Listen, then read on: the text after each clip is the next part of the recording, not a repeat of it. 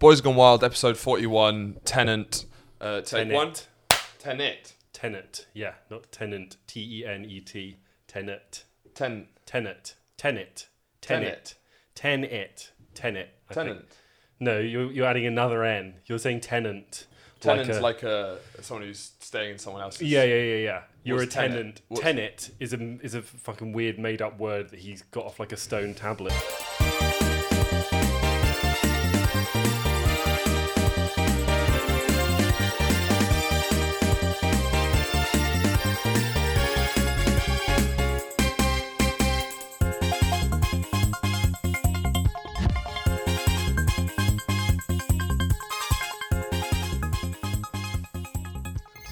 Hello and welcome back to another. uh, This is a special episode of Boys Gone Wild. I've got my good friend Sam Ely. He's a comedian, but there's nothing of him online, so for all intents and purposes, he's not. Uh, he's coming on the show as the second time. This is the first person to have two, have be a guest twice on the show. But once again, because he has no profile online, we're not going to ask him questions about him we're here, he's here to talk about something specific. Last time it's to talk about a very uh, convoluted idea that we categorize people into being either pedo, cuck, or stinky. You can check that out in my last videos. I think it's episode, it's in the 20s, episode 20 something. Uh, but here we are now going to discuss Christopher Nolan's new uh, blockbuster, Ten- Tenet. Tenet. Uh, we we uh, preceded this the recording of this podcast uh, by uh, with me giving Horatio about a three minute lesson on how to pronounce tenet The because he's of- been saying tenant. Uh, So Tenet, Tenet. which is a made up name. well, it's like it, he found it on an old stone or something. Yeah. It's got some relevance to something, Yeah. which is which is sort of an ongoing. That's probably something I'll say a lot when Mm-hmm. discussing the plot of this movie. the the confusion on whether it's tenet or tenet uh, sort of sums up the vibe that we feel about the whole film. Uh, if you don't know, Christopher Nolan's a huge filmmaker who made uh, Dunkirk, Interstellar, the Dark Knight trilogy. Arguably the biggest mainstream filmmaker working today. Every time he makes a film, it's a big cinematic event. I'm personally a huge fan of his. I'm probably going to do an episode where I discuss Christopher Nolan individually. But now we're just going to talk about the film Tenet, which, even though I'm a big fan of his prior work, which Sam isn't, this we both agreed on was the writings of a madman. Uh, the script, arguably, you know, when IRA uh, prisoners used to smear their shit on the wall and write like kind of key words about freedom and stuff. This is Yeah. sort of what I think Nolan did when he was trying to map out the, the script. It said he said he took ten years to to work out this Yeah. final script, and I don't. I think probably should have stuck with one year because I think it's just got more and more convoluted as time. I mean, yeah, goes I can believe it took 10 years. It's not, it is clearly the product of someone who's uh, just so lost in their, in their like, in their own head that it's, it's, it's deranged. It's a deranged film, and uh, I think if you enjoy it, I know quite a lot of people have enjoyed it, then they are deranged as well. Like I, I, um, there's something quite offensive to me about how awful I thought it was. Yeah, I- I- In like in a way that uh, you know most blockbuster films are, are, are shit. you just write you write you write it off. But Yeah. this this got deep to the core of you, especially. Yeah, and it's not even that. And you said I wasn't a big fan of Nolan's back catalogue. Like you know, Memento's great. He's all right. Um, but there's something uniquely, terrifyingly shit about Tenet. you really confront it's it it's shit in the way that great art is good in the front in the sense that when you're in watching a film that is of true elevated high art you confront your own mortality and you view you view yourself from above and it creates deep existential questions. You feel leaving confused and hurt and you don't understand the world anymore. This had the exact same effect but as a shit film. Yeah. and my kind of main view on it is that it took extraordinary skill and he's an incredibly skilled filmmaker and he did incredible innovations that I'd never seen before. Uh, he shot it on film uh, when film's dying out. He used practical effects, the the concept of time I'd never seen before. All of these elements the craft wise was so hard to do and it took such a skilled group of people to make something with there was no laziness. It was so intense, but when it came together as a film, it is the ravings of a madman. Um, should we Yeah. start from the beginning? Yeah. Well, I mean, I think the main, the best example of this is that there, there's so much stuff that is incredible about the film technically, um, but the the one thing that I can't get over is the fact that you can't hear a word of it. Absolutely mental. The how much of the dialogue do you think is audible? I would genuinely, exaggerate. genuinely, genuinely, twenty percent. Twenty percent. Yeah, I was going to say maybe forty percent, but then, uh, you know, when you're missing half of it, there's just no way to. But you can't hear a word they're saying. We went to see it in a um, in a cinema in Dalston Yeah. in London. Um, I don't think there was anything wrong with the speakers. Like, I went in This a- hearing people a thing complain. that people have been complaining about. And I read briefly before going in a big review that was saying that um, was saying that um, that the sound mix was bad.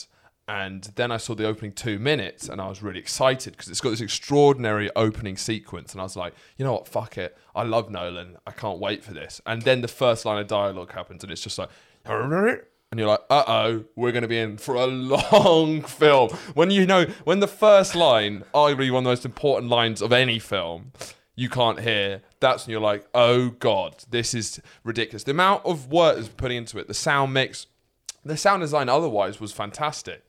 But when you can't hear what they're saying, while there's arguably the most complex plot put into mainstream cinema ever. Yeah. I'm going to come out and say that into mainstream blockbuster, the summer big blockbuster film. I don't think any blockbuster film has ever had a complex, more complex plot, and Yeah. you couldn't hear the dialogue. It did read like a fever dream. It was truly upsetting. It's insane. And there's a lot of dialogue, and the dialogue's important. Like, there's a lot of exposition and stuff happening, there's a lot of people explaining stuff. It's just like, I was thinking about it on the way here, and I just like, I can't, it's insane. I don't know. uh, People must have asked Nolan how this has happened, right? Mm-hmm. Or the production company. Like, how, what, do you know what the budget of this movie was? Must have been 200 hundreds. million. 200 million. Yeah. Right? And every movie like that, there's going to be endless test screenings, right? It's been in production for ages. Like, I don't understand how it's possible. It's like they made the movie and they found at the end of it that there was like a bit of poo on the camera the whole time. and they were just like, let's just put let's put it out. It's fine. Nolan's like, no, I, I wanted it there. I wanted the bit of poo there. Are you sure? There's a bit. There's a whole chunk of shit in the corner visible for the entire film. I like that. I did that on purpose. It was a creative choice of mine. it did feel like that because he must have. I, I- I mean, it They did. had to know. How could they have not known? They, they, they, like, I, I'm at the point where I'm like, they did they just not watch the movie, or are they just watch listening with headphones? headphones.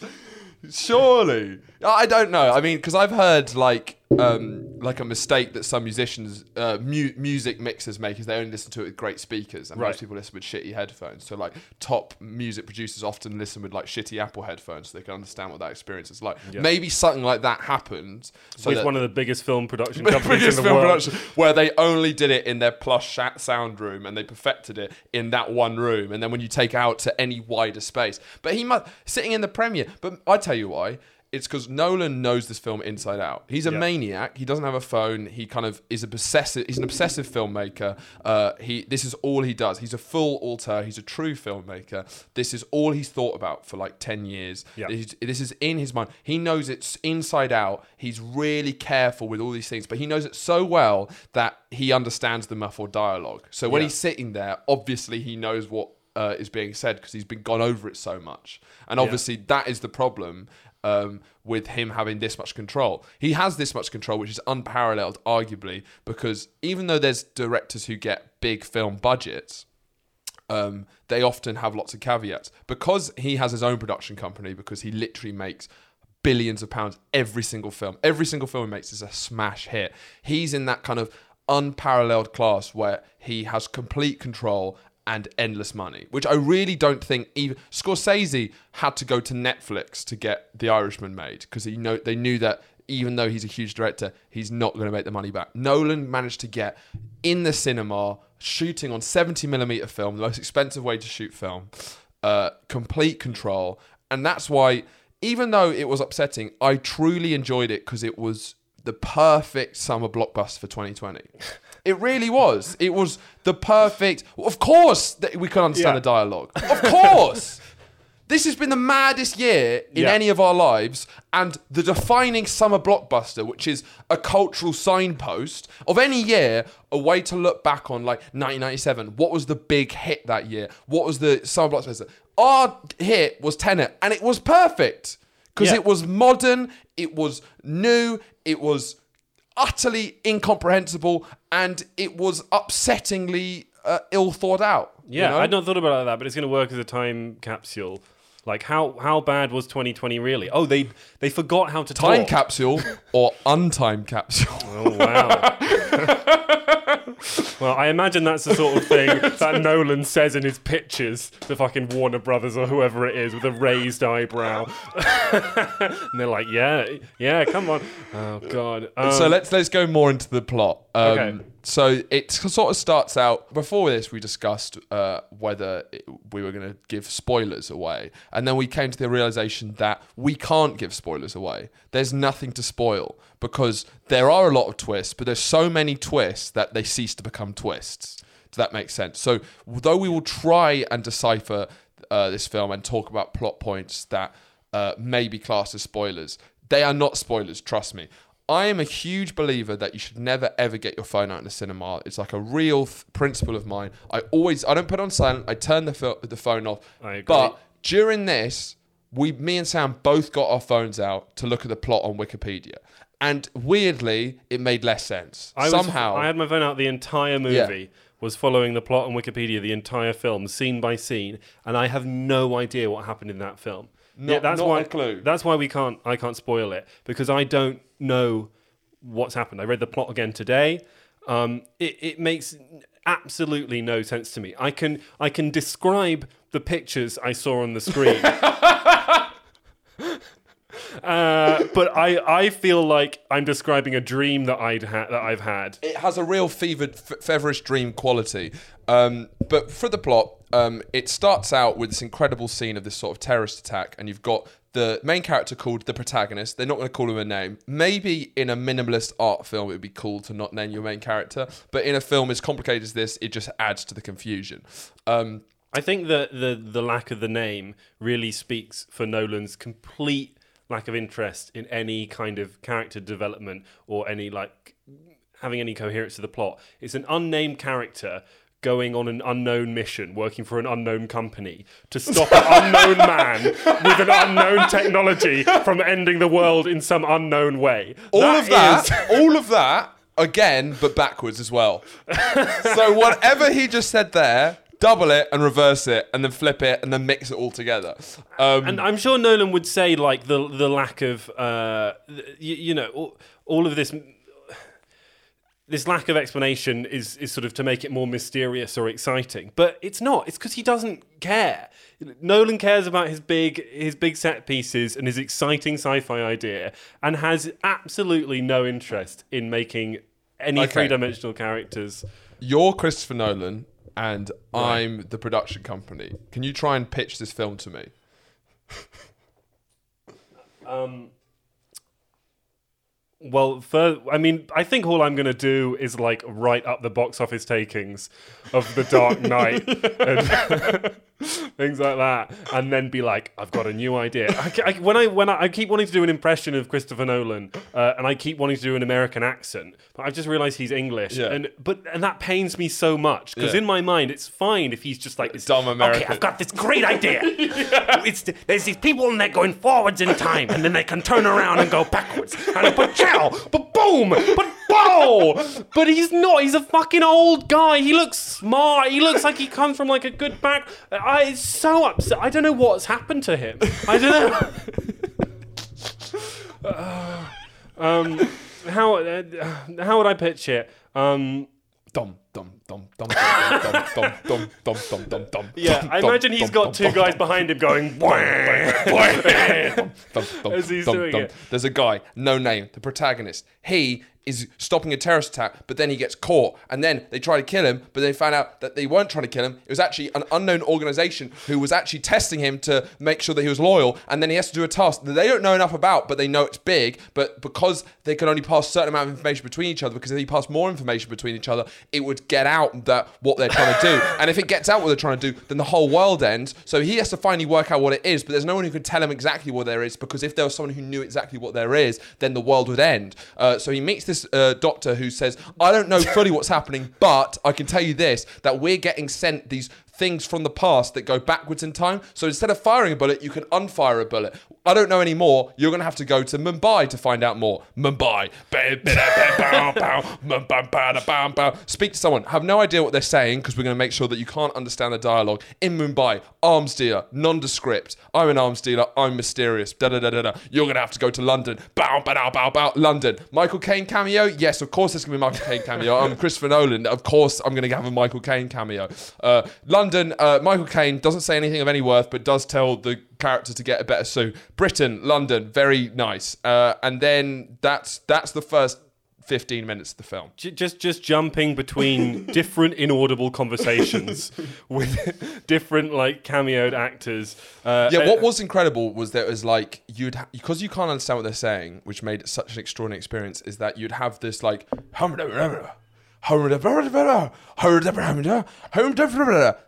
cut Mumbai, and it would just be like cut London, Oslo. The way that you don't understand what they're saying, and then it cuts to a new place. It's so strange for your brain to get your head around.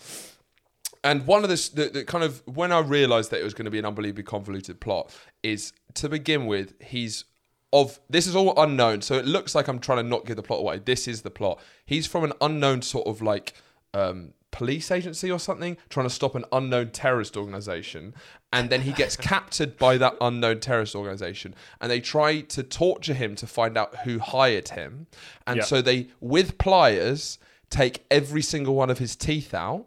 So they're just taking it out. He's in immense pain, but then he managed to, when they're not looking, slip himself a cyanide pill and managed to kill himself. this is the first three minutes. This is of the first three minutes of the film. The cyanide pill was a fake cyanide pill. Uh, he wakes up. It was a test. but they did actually pull his teeth They, out. they did actually pull his teeth out. So it was a test to see that he was committed and that under torture duress, he would still uh, not tell the secrets, even though no one actually knows what's going on. Um, and he's completely fine with that. So he wakes up, he's and they're like, I'm sorry. He didn't even apologize. He goes, basically, he's got all new teeth. So it cuts. He's woken up, all new teeth, completely healthy, even though he's just been utterly traumatized. All his teeth have been removed. And then they tell him his task, and he just accepts it. There's like no doubt that these people who to test him have removed all of his teeth. He just doesn't give a fuck.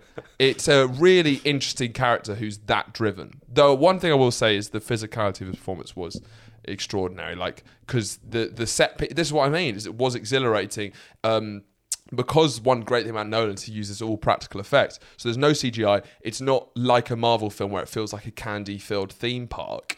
Uh, it is very real, and it you do notice the fact that they're all practical effects, and it is um, vibrant. And the fact that he there's no stunt double, he does all of it himself, and though there's these fights where he's fighting people or himself backwards, that's all uh, choreographed to immense detail. So instead of like reversing and doing anything like that, they actually do it live.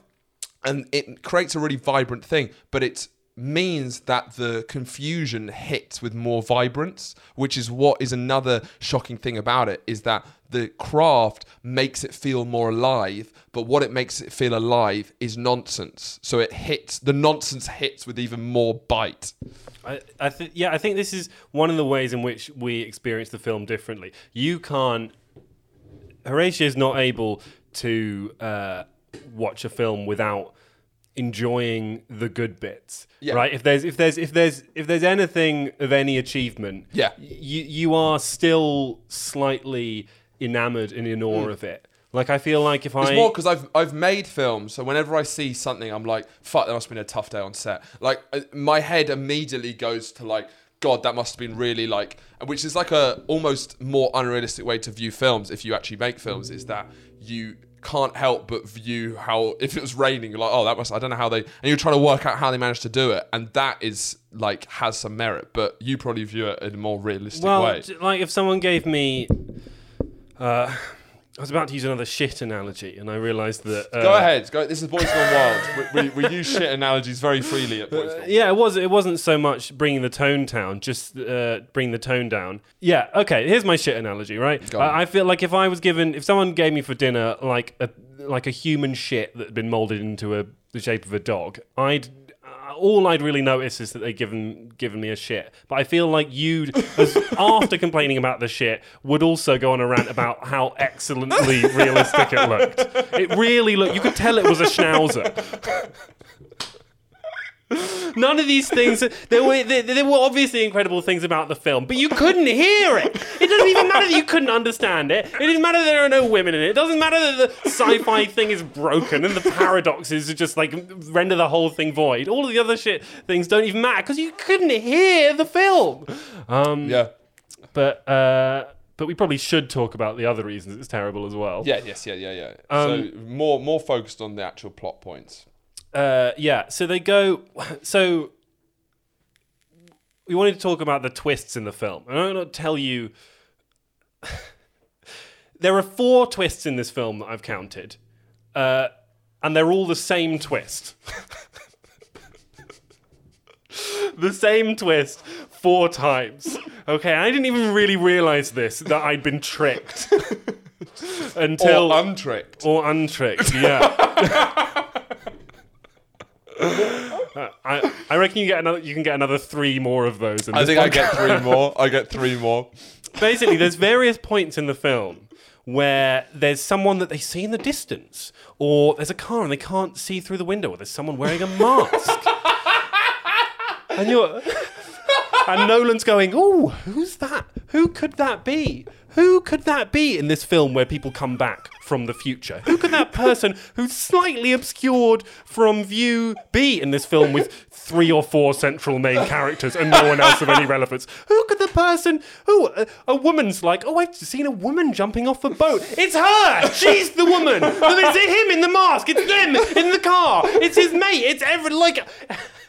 It's so obvious, right? It's like 99% of the film is the most convoluted plot that I can't even begin to understand. And the 5% that he does give me is the most predictable, Yeah, yeah, yeah. boring thing. Like, if there was just some middle ground, some, if he could just, uh, like, um, all of his cryptic clues are either like it's a fish and it rhymes with boona, or it's in like an ancient language that no one understands. There's no, he, there's no middle ground. Did you understand World War Three was at risk? No, I uh, Because they don't really go into it. Because it that's what it seems at the beginning of the film like it's a war from the future, but then we never find out what that war is, and it seems to be about the oligarch. I can't even I can't even begin to analyze that. the actually. thing is the the the the overall plot. It, I don't think does make sense, right? It's like a generic war that some guy with no real motivation is creating for some reason. I, I don't think even Nolan gives a fuck about that. Yeah, yeah. He just wants to play around with his clever new time travel thing Yeah. he's invented. It's like time travel, but slow. I, I, there's a one really hilarious scene. So um, Christopher Nolan has like a hallmark of using Michael Caine in all his films. He's done it since Batman Begins. He did it in The Prestige, and he's as Michael Caine's got older and less relevant. He's played kind of less relevant plot parts, culminating in Dunkirk, where he's uh, merely a voice on the uh, uh, pilot's radio. Uh, his uh, cameo in this is the most irrelevant one so far because there's a scene. This is why it's kind of you assumed he was American, and I knew he was British. He, uh, the character goes to London, and it is like an American's view of London, where uh, there's like a shot of like Green Park area, so it's like very fancy, um, kind of neoclassical architecture, London. Um, he walks into this one of these very fancy restaurants with like a very snooty English waiter, kind of like the stuff that Americans like, you know, get super hard for. Uh, then he sits down. Michael Caine's there. Once again, we're watching this. We don't know why he's there. Obviously, that's. I hope we've made that clear. We don't know why he goes to any location. He sits down. Michael Caine is like devouring a, a roast roast dinner. Uh, he sits down. They have this kind of. Um, witty back and forth. I only know it's witty back and forth, not because I heard any of the dialogue, but because they had that. It was cut in that way with the smile. It's like hamada hamada, hmm. hamada. Oh, like you can just tell by the rhythm that it's meant to be like a, a, a playful rhythmic dialogue. Uh, the one bit I did catch, which I think is the only thing that Michael Caine really adds, is that he goes, uh, that's not a good suit. If you're going to pretend to be rich, which is one thing he has to pretend to be a, a rich businessman, you're going to need a better suit. And then he goes, "Oh, you British are so snobby." And then Michael goes like, um, but it literally that whole sequence is the most cliche view of London I've ever seen by someone who grew up in London. It's very, very strange. I always find it funny in uh, movies like uh, like this and like the Paddington movies and stuff. How how tough it must be for the people making it, being like, right, we need to find a bit of London that doesn't still look shit. Can we just find something to like play to the Americans' ideas of what London looks Yeah. like? Like, That's so funny. can you? Uh, I, I, uh, And it's like, okay, let's go to like, you know, and if you go to any of the landmarks now, there's like a Pret a Manger and McDonald's there. And like, you have to just like, there's like a th- couple of alleyways that you can do that look like London did in the 1800s, but they've got, you got to wait Yeah. for the, the, the tour groups to pass through. Yeah.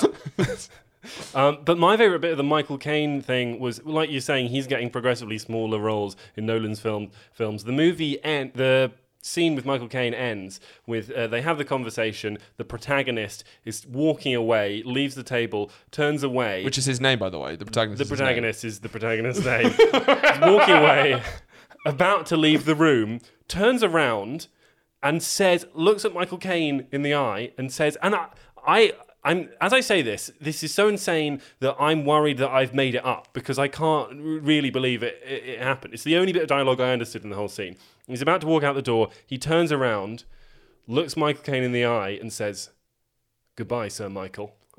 And walks out. What? So his name is Sir Michael. I, I think maybe we witnessed Nolan firing Michael Caine from his. like this is your last movie. Progressively less relevant points, and just to really like hammer it home, where he's called Sir Michael. Is that not just the hackiest thing you could think of doing?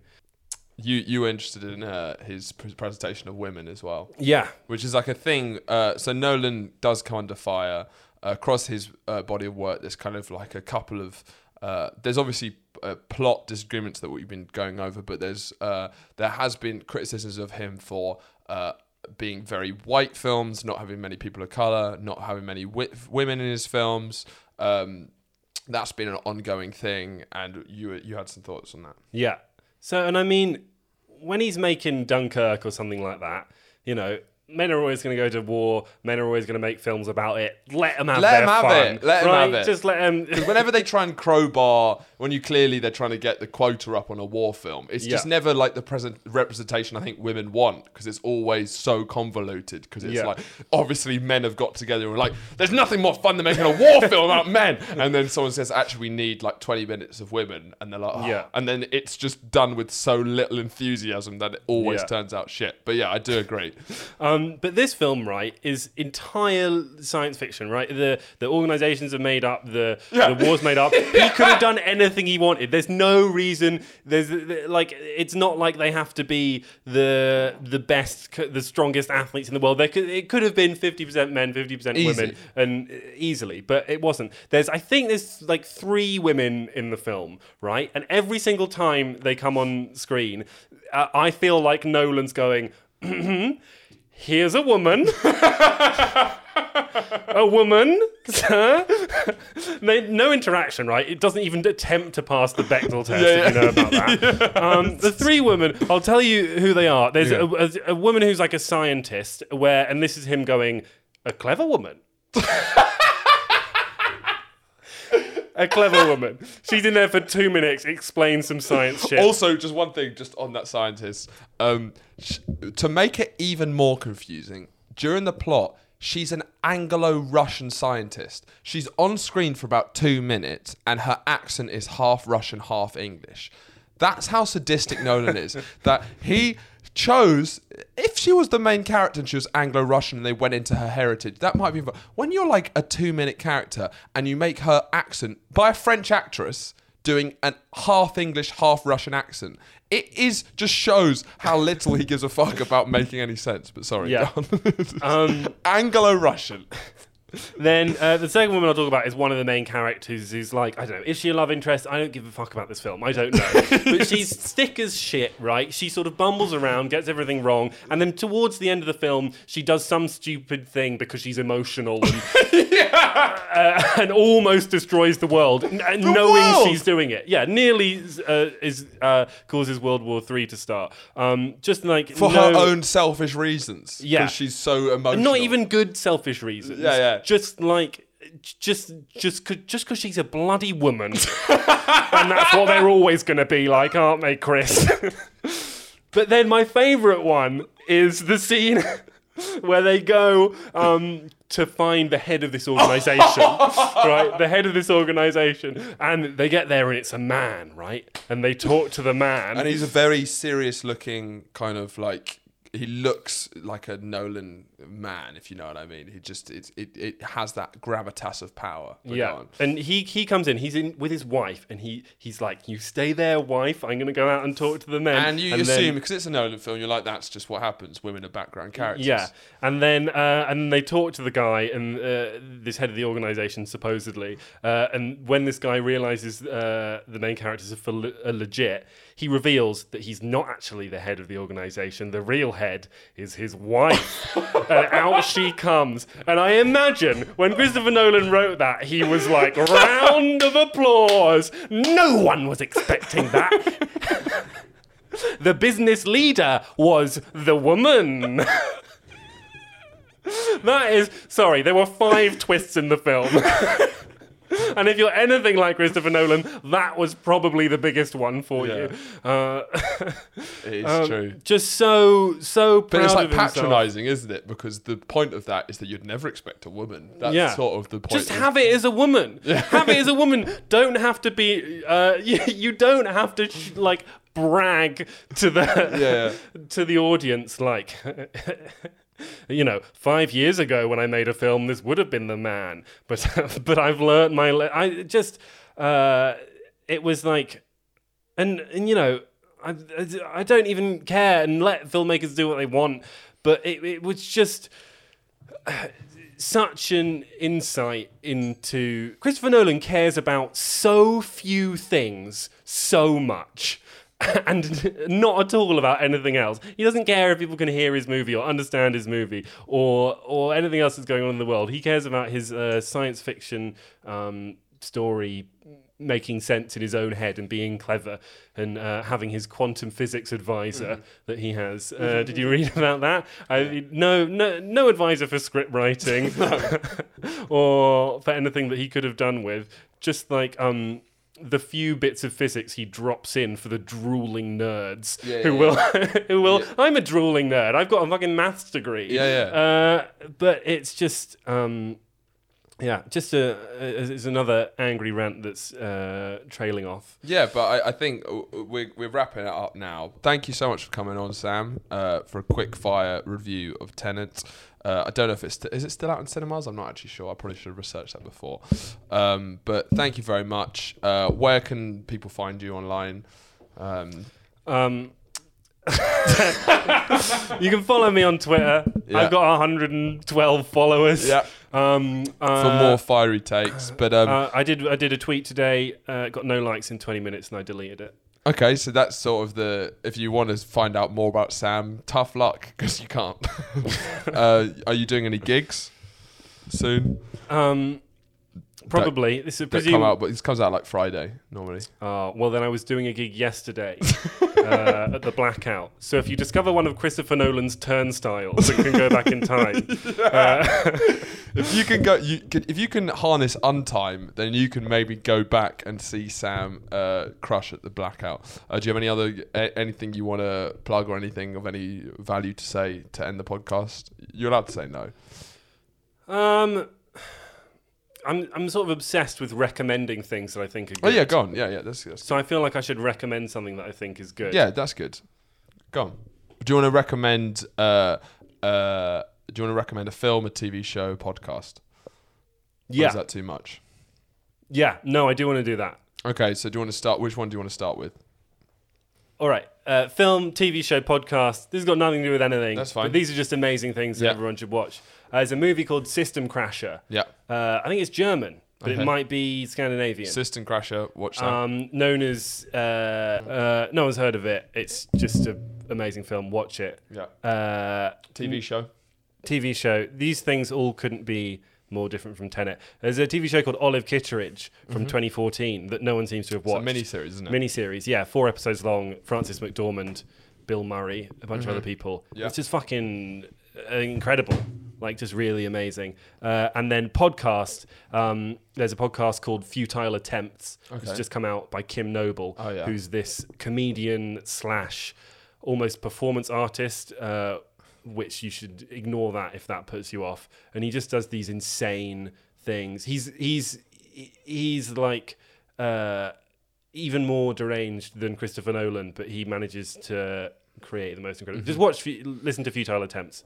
Uh, Um, it's amazing. and uh, I would recommend film Putney Swope 1968 film by Robert Downey Sr. It's a extraordinarily uh, bold film filled with a lot of spirit and uh, it's a great satire of American corporate culture one of the most free kind of thinking films I've ever seen highly recommend you uh, the only place the best place to watch is on YouTube that's uh, the best link I could find um, really opens up your eyes to the possibilities of film. TV show, uh, me and Bibi have been watching uh, the seminal anime Neon Genesis Evangelion, and it's truly extraordinarily good. I'm, I'm actually starting to really get into anime as an art form.